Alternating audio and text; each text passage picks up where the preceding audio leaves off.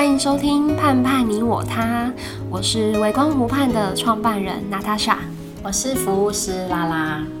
说些我们遇见的故事给你听。不晓得大家知不知道，把已经过世的毛孩身体送到火化业者那边后，遇到的流程会是怎么样的呢？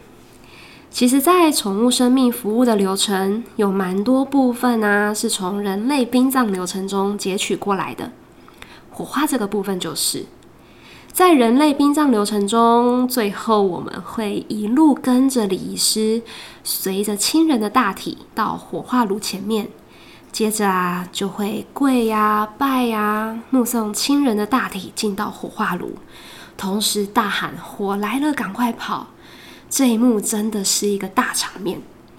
家属的情绪会在这个时间点冲到最顶，哭到瘫软，声嘶力竭的。在宠物生命服务的发展越来越完整之后，在送宠物大体进行最后火化的流程其实也是如此。而且这十几年下来，几乎大部分的人都会觉得这个流程是理所当然，并没有什么问题。不过啊，这一集我们要邀请大家思考一个嗯，我们觉得很重要的问题。如果有一天面临到你的毛孩离世了，到了我们要把他的身体送进火化炉这个步骤，你想不想看到最后这一幕？拉拉，我想要问你哦，在你进到微光湖畔之前啊，你有想过这个问题吗？我觉得我没有想过，因为我之前我们家有一只养十七年的狗狗，当时送它离开的时候，我们是选择团体火化，所以我并没有参与过个别火化的这个流程，嗯，没有想过会有什么画面，嗯，因为团体火化就是饲主把毛小孩的身体送到业者那边之后，就是交给业者了，嗯，对，因为团体火化是累积到了一定的公斤数之后再一起进行火化，所以呃，饲主基本上不会去看到毛小孩的身体被送到火化炉里面，然后门关起来点火的那个画面。那你现在有养小饼干吗？哎，对，有一天我们总是要面临到这一天嘛。嗯，对啊。那你有想过小饼干毕业的那一天，你会希望看到这一幕吗？我之前都觉得我一定会送他到最后，嗯，然后整个参加过程，然后圆满的回家，嗯。那来微光湖畔之后，我才发现每个家长都会有各自的想法。那我们也有跟过是不送到火化、不看火化的家长，那我能感受到他们的心情是放松的，嗯。然后回到家里面仔细想一想，哎，这个方式其实也不错哎。所以如果要我现在就想说要不要跟到火化，我觉得我现在没有办法决定，可能会想要保留。嗯，因为会想要看我当时的心情，嗯嗯，对。如果我再把想跟他说的话都说完了，该做的事情都做完了，好像没有跟到送他进去火化的那一刻，也不会有遗憾啊。那我好奇问一下哦，嗯，你一开始说你觉得你想要跟到最后，这样的笃定的心情是来自于什么原因？我觉得好像以前都会觉得，我没有做什么事情，好像就不会是一个好的主人、好的家人，好像就会好像没有责任的感觉。嗯哼。可是我觉得不一样哎，就是现在大家越来越在乎自己能够接受到什么样的程度，自己想要保留什么样的画面。嗯，对，所以会出现很多选择。那我觉得根据这一些，你都可以评估自己适合的是哪一种方式。嗯，我觉得要不要看到火化这个问题啊，对于一种人来说，它不会是一个问题，就是你已经打定主意，不管怎么样，你就是要跟到最后。你觉得跟到最后是一个你自己的责任，对你家你家宝贝的一个责任，那其实就不需要考虑。那这种人，我们会先告诉他你会看到什么样的画面，你自己做好心理准备。好，那你就送他到最后，送他到最后，你觉得你的身心是很满足的，那绝对没有问题。嗯，但是啊，这对哪一种人会是一个问题呢？就是其实你心里是很害怕的。嗯，是，嗯，你很不确定，而且你光是想到你要跟他送别，你要你要看着他的身体，就是呃，进到一个不可逆的一个过程的时候，嗯，你光想就会承受不了这个问题，对这样的家人就会是一个蛮大的考验。所以今天这一集啊，特别适合这样的照顾者来听，因为我相信听完你会对你自己的选择更有想法，也会对自己的选择更加的肯定。那个肯定是来自于呃，不会因为别人的评价，不会因为别人的一些价值观去左右你的决定，或是你想要做的事情。每次在讲这个要不要看火化，我都会想到我们另外一位创办人 Alva。 嗯, 嗯，对，我也想要顺便的跟拉拉分享，就是其实 这, 这个问题是微光湖畔之所以被创立出来一个很大的一个关键。一开始 Alva 在跟我讨论微光湖畔的服务流程的时候，我觉得 Alva 是一个非常特别的人，因为他其实并没有经历过宠物的离开，可是他现在有两只狗狗，他的狗狗还在很年轻的时候，他就想过之后要怎么样去帮他们办告别式。他就跟我说，为什么没有一个服务是呃，在家里办完一个漂亮的告别式之后，就可以把大体交给信任的服务师去完成后面的流程。因为他有这个想法是来自于他参加过无数次人类的告别式，他觉得要送火化那个过程是很痛苦的，嗯，因为毕竟就是一个亲人的分离，对对，你要看到他的身体，然后进到一个被火烧的一个状态，嗯嗯，但你不会看到火在烧他的身体，只是你知道他进去之后就是要经历过这个过程，他会觉得那个画面很不美，嗯，那为什么我们要记得这样的画面？因为跟家人相处其实是好多年好多年的情分，你们一定有很多的回忆。就跟他跟我说，我家的狗狗跟我在一起，它明明有很多很可爱很快乐的画面，可是最后我却要记得它被送进火化炉这个过程，嗯，对。所以他就问我，难道我们不能做这样的服务是在家里办好漂漂亮亮的告别式，那后面就交给我们来处理吗？嗯，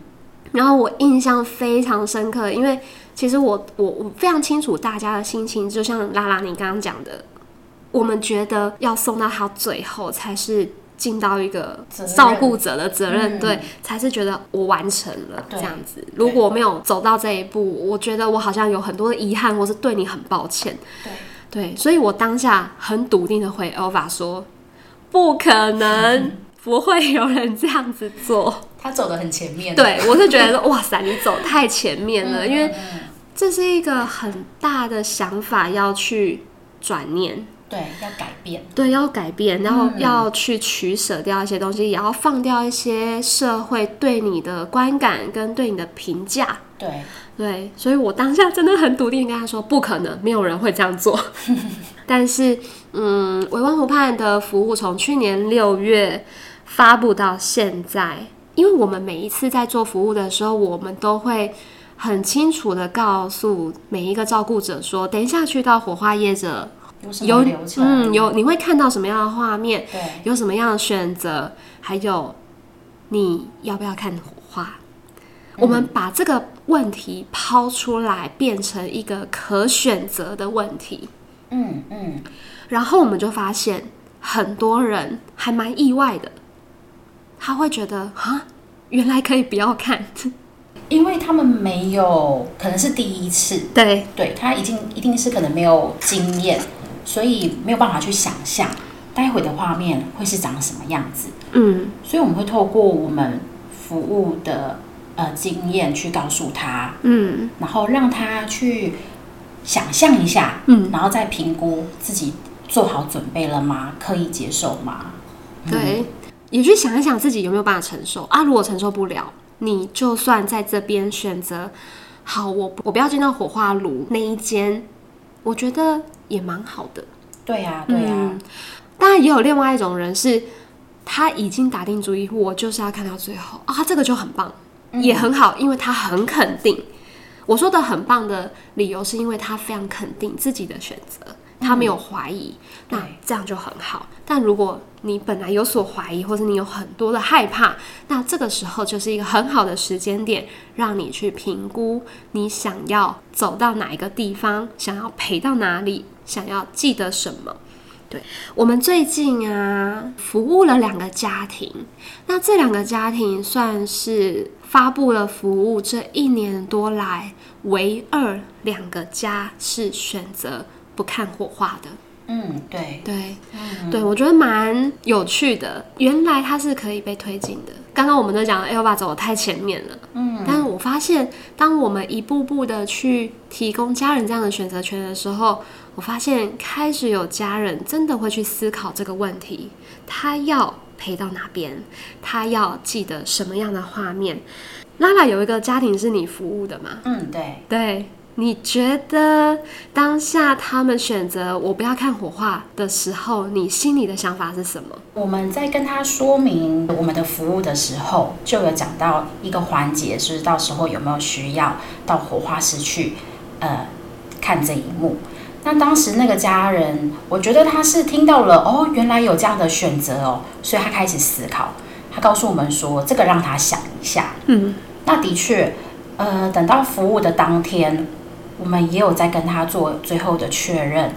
那我觉得他就是真的很清楚自己想要什么、欸、他就是想要遵从他的心意，他想要保留的就是在家里面看到他的毛小孩漂漂亮亮干干净净很舒服的样貌。那我觉得这很棒。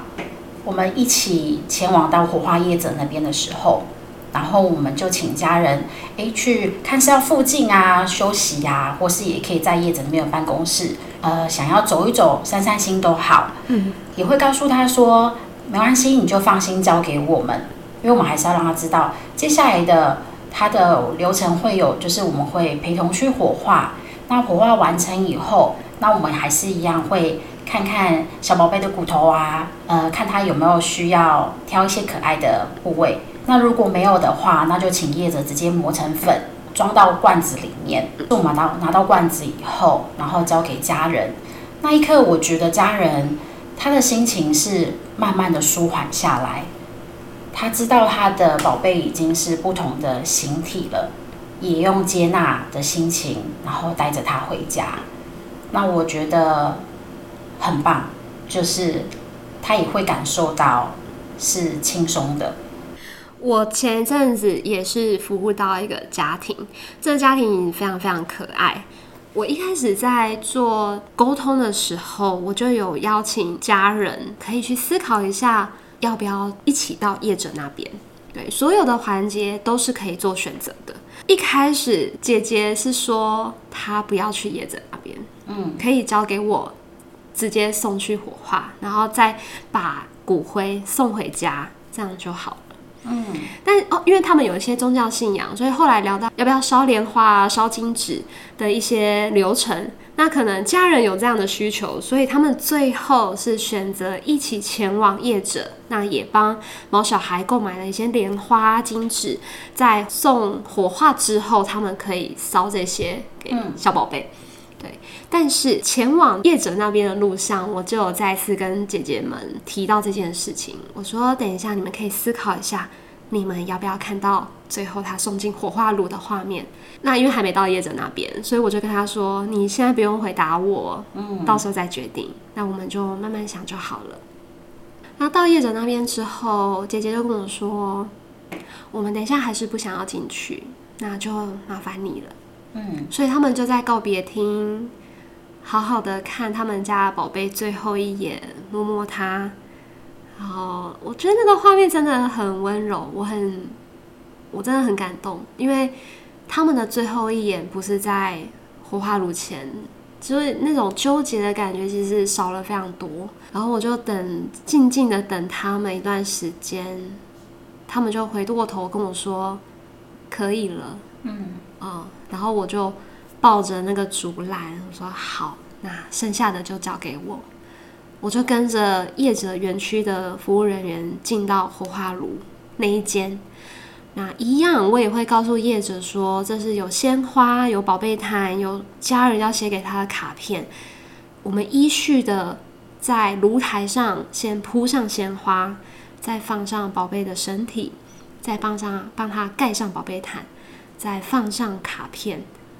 我们不会因为家人没有在旁边就忽略了这些所有的细节。嗯， 对, 对，我们还是希望他最后一刻是都是很好的完成了。嗯，对，有家人在旁边，没有家人在旁边，对我们来说都没有差别，因为我们都还是会保护这个猫小孩到最后一刻。对, 对，那后面就是骨头出来之后，我有问姐姐说你想要看吗？嗯，她说嗯，我觉得我现在可以看。 嗯, 嗯所以他们就有一起看了猫小孩的骨头，然后也觉得啊、哦、很可爱啊什么的。对，那最后就是有抹粉，对，嗯，然后就带着完全不一样状态的小宝贝回家。嗯，那那个过程，我觉得我感受到的是，好像有没有看这个环节，它并不是最重要的事情，而是你想要记得它最后的样子是什么样子。对，嗯，嗯，对啊，那我觉得家人可以选择自己可以承受的。就算你没有陪到最后一刻，我觉得那个爱跟心意是完全不会变的。嗯嗯，这个这两件事情就不是直接的连接。嗯嗯，因为我一样，我我很爱他，我一样就是照顾他到最后。那只是这个环节可能是我不太希望可以看得到的。嗯，他没有办法在我的想象之中，那我就不要让它发生。基本上如果你不是做我们这样的工作，你不会看到太多火化炉前发生的各种画面。我我可以跟大家分享的是，我们目前服务的家庭，有些人会在火化炉前就是看着自己毛孩进去火化炉的时候，其实身体非常非常紧绷的，嗯，非常紧，然后会强忍的那个悲伤，想要把那个悲伤压下去。可是其实那我能感受到那个悲伤是非常非常大的。那另外一种人就是哭得瘫软的，因为他会觉得哇，瞬间他没有办法承受。那还有另外一种人呢，经过了我们努力的先把他做心理建设，因为我们比较着重这一块，因为大部分的人都是第一次走这个过程。嗯，所以我们会先把所有的流程跟你会看到的画面跟业者会做的动作跟我们会做的动作都一一的先跟家人说，让他即便没有亲临到现场，这件事情还没发生，但是他脑大脑中已经先练习过这样的过程。这是一个帮他们做心理建设，有点像打预防针的一个步骤。那蛮多家人会因为有这样的练习，到现场之后他的情绪其实是相对平稳非常多的。嗯，可是啊，我们因为跟业者合作的关系嘛，所以我们会到现场之后，我们看着其他不是我们服务的家庭啊，但他就是送宝贝那天去火化，哇，真的是哭得声嘶力竭。我甚至会有点害怕他会不会在推进去的那一刻喊停。其实这是我蛮害怕的，因为代表他，这对他来讲是非常的冲击。嗯，对他，他就是觉得不行啊，这个我的宝贝不能离开我。可是这样子，其实后续带给他的会是无限这样子的一个回忆。嗯，他会，虽然我们都相信啊，宝贝他的灵魂已经离开他的肉体了，可是我觉得这样子的难分难舍，不会是呃，不会是好的回忆。想起来都会觉得特别的伤心，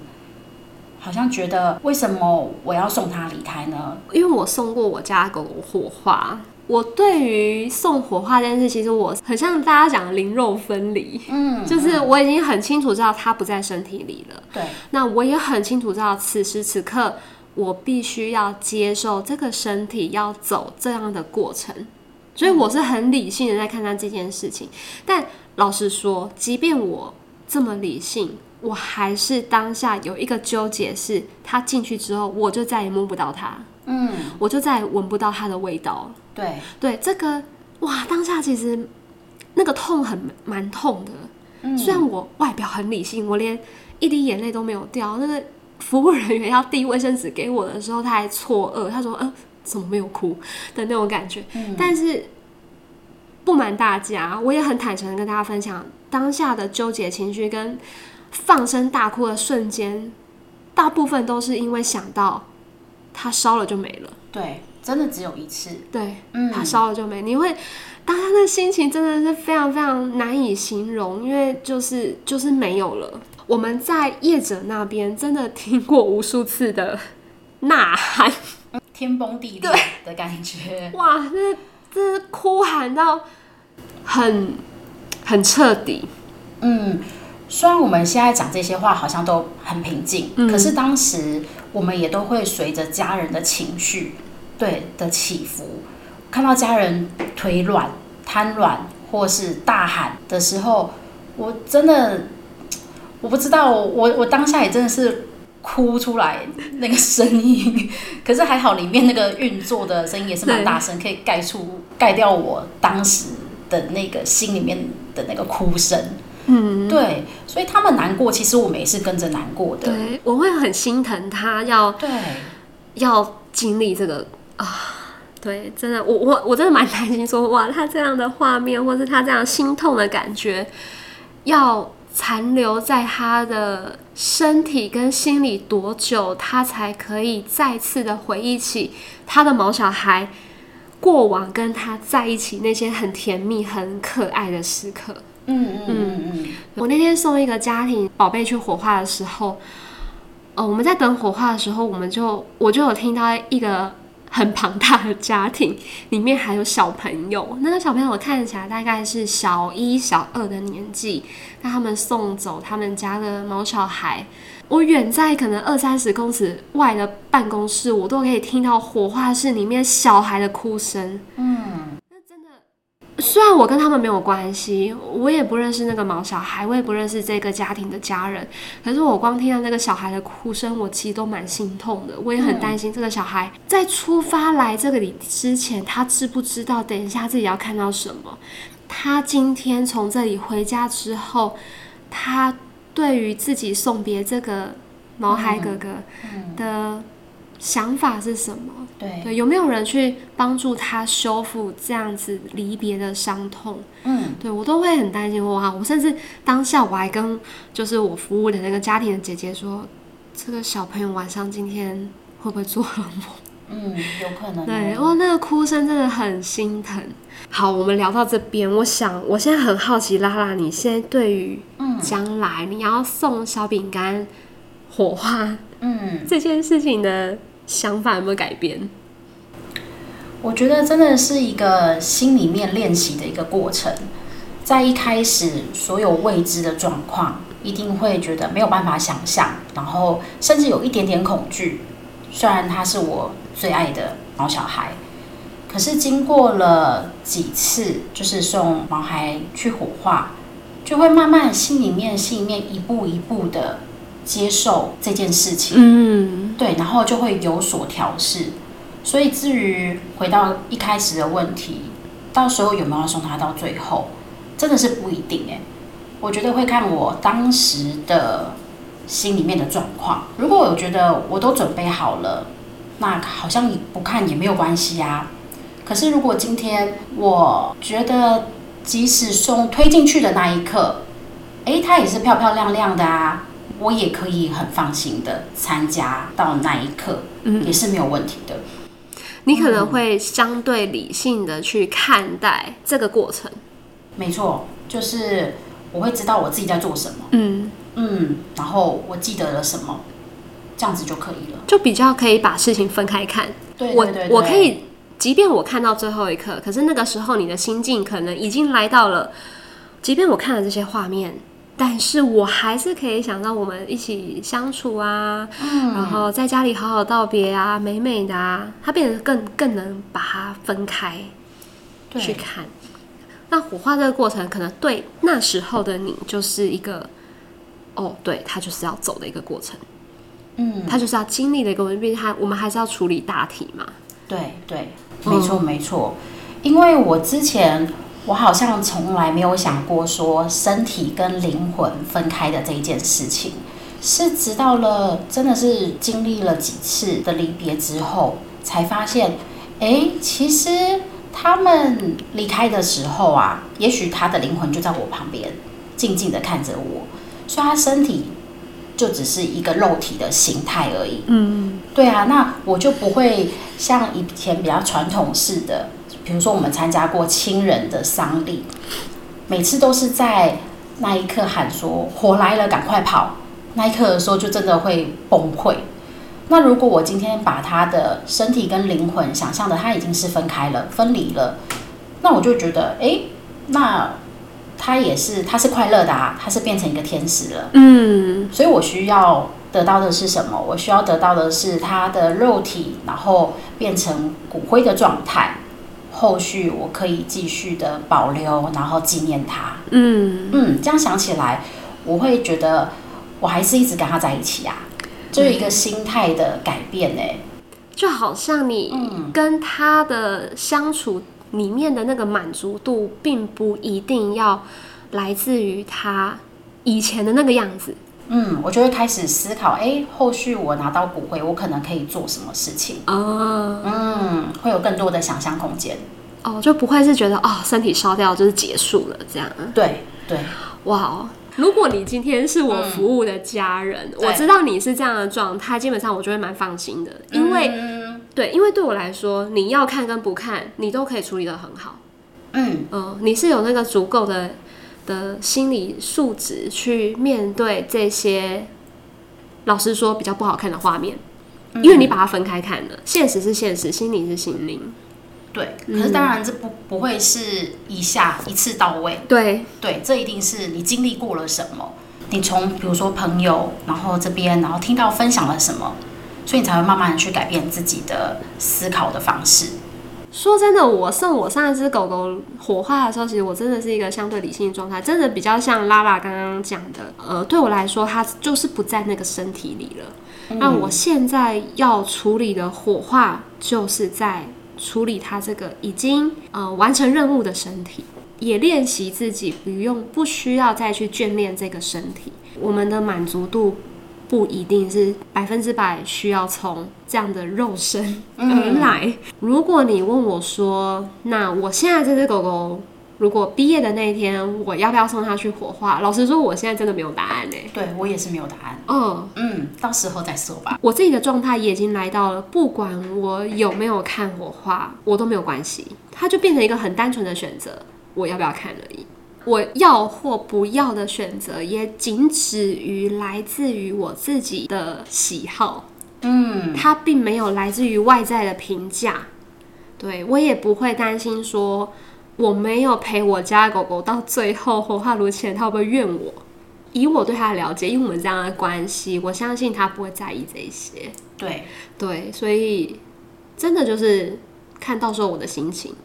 嗯，对，如果在家里完成一个漂漂亮亮的告别式，由我亲手打理他的身体，帮他布置花园，同时我有很好的同仁可以帮我接续的后续，我觉得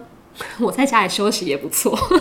对啊，因为去火化就是在那边好，那边不是一个真的可以让你放松待的地方。嗯，而且肚子蛮饿的。那我就交给服务师，让你们去肚子饿就好。对，那个过就时间其实是蛮长的。对，从一开始你面临到他离开的那一刻开始，你的情绪就是其实很满的。那当呃，我们的家庭，我们可以感受到他，我们帮他服务完以后，他是有一点一点点的，好像释放出来。嗯，对。那所以有没有去火化，真的就是看他们的选择。如果没有的话，他也可以选择他想要去继续释放情绪的方式。嗯嗯。好，我相信观众朋友听到这边啊，大脑应该开始运转思考起来。本来觉得一定要看到最后才是负责的思维，那在面对自己的恐惧，我们是不是有不一样的选择？拉拉，我们今天讨论的这些并不是在鼓励大家不要看。对，不是，真的不是。嗯，或是说在告诉你们我告我觉得啊真的不要看火化比较好，不是哦。其实我觉得也没有这么的恐怖，对，就是看你的接受程度。嗯，然后只是我们今天想要做这一集啊，是让大家知道说，哦，原来可以有这个选择。嗯，对，你可以去思考这个环节，就是你对毛小孩的爱，不在于说有没有要看到这一幕。嗯嗯，这个选择啊，是选择我们要记得什么样的画面，记得我们想要的，因为。我相信如果我们已经知道自己是一个没有办法承受这一幕画面的人啊，相信我们的毛小孩也不会希望我们记得或是去经历这样的痛苦。嗯嗯，我相信他们都是希望我们记得美好的回忆，可爱的回忆，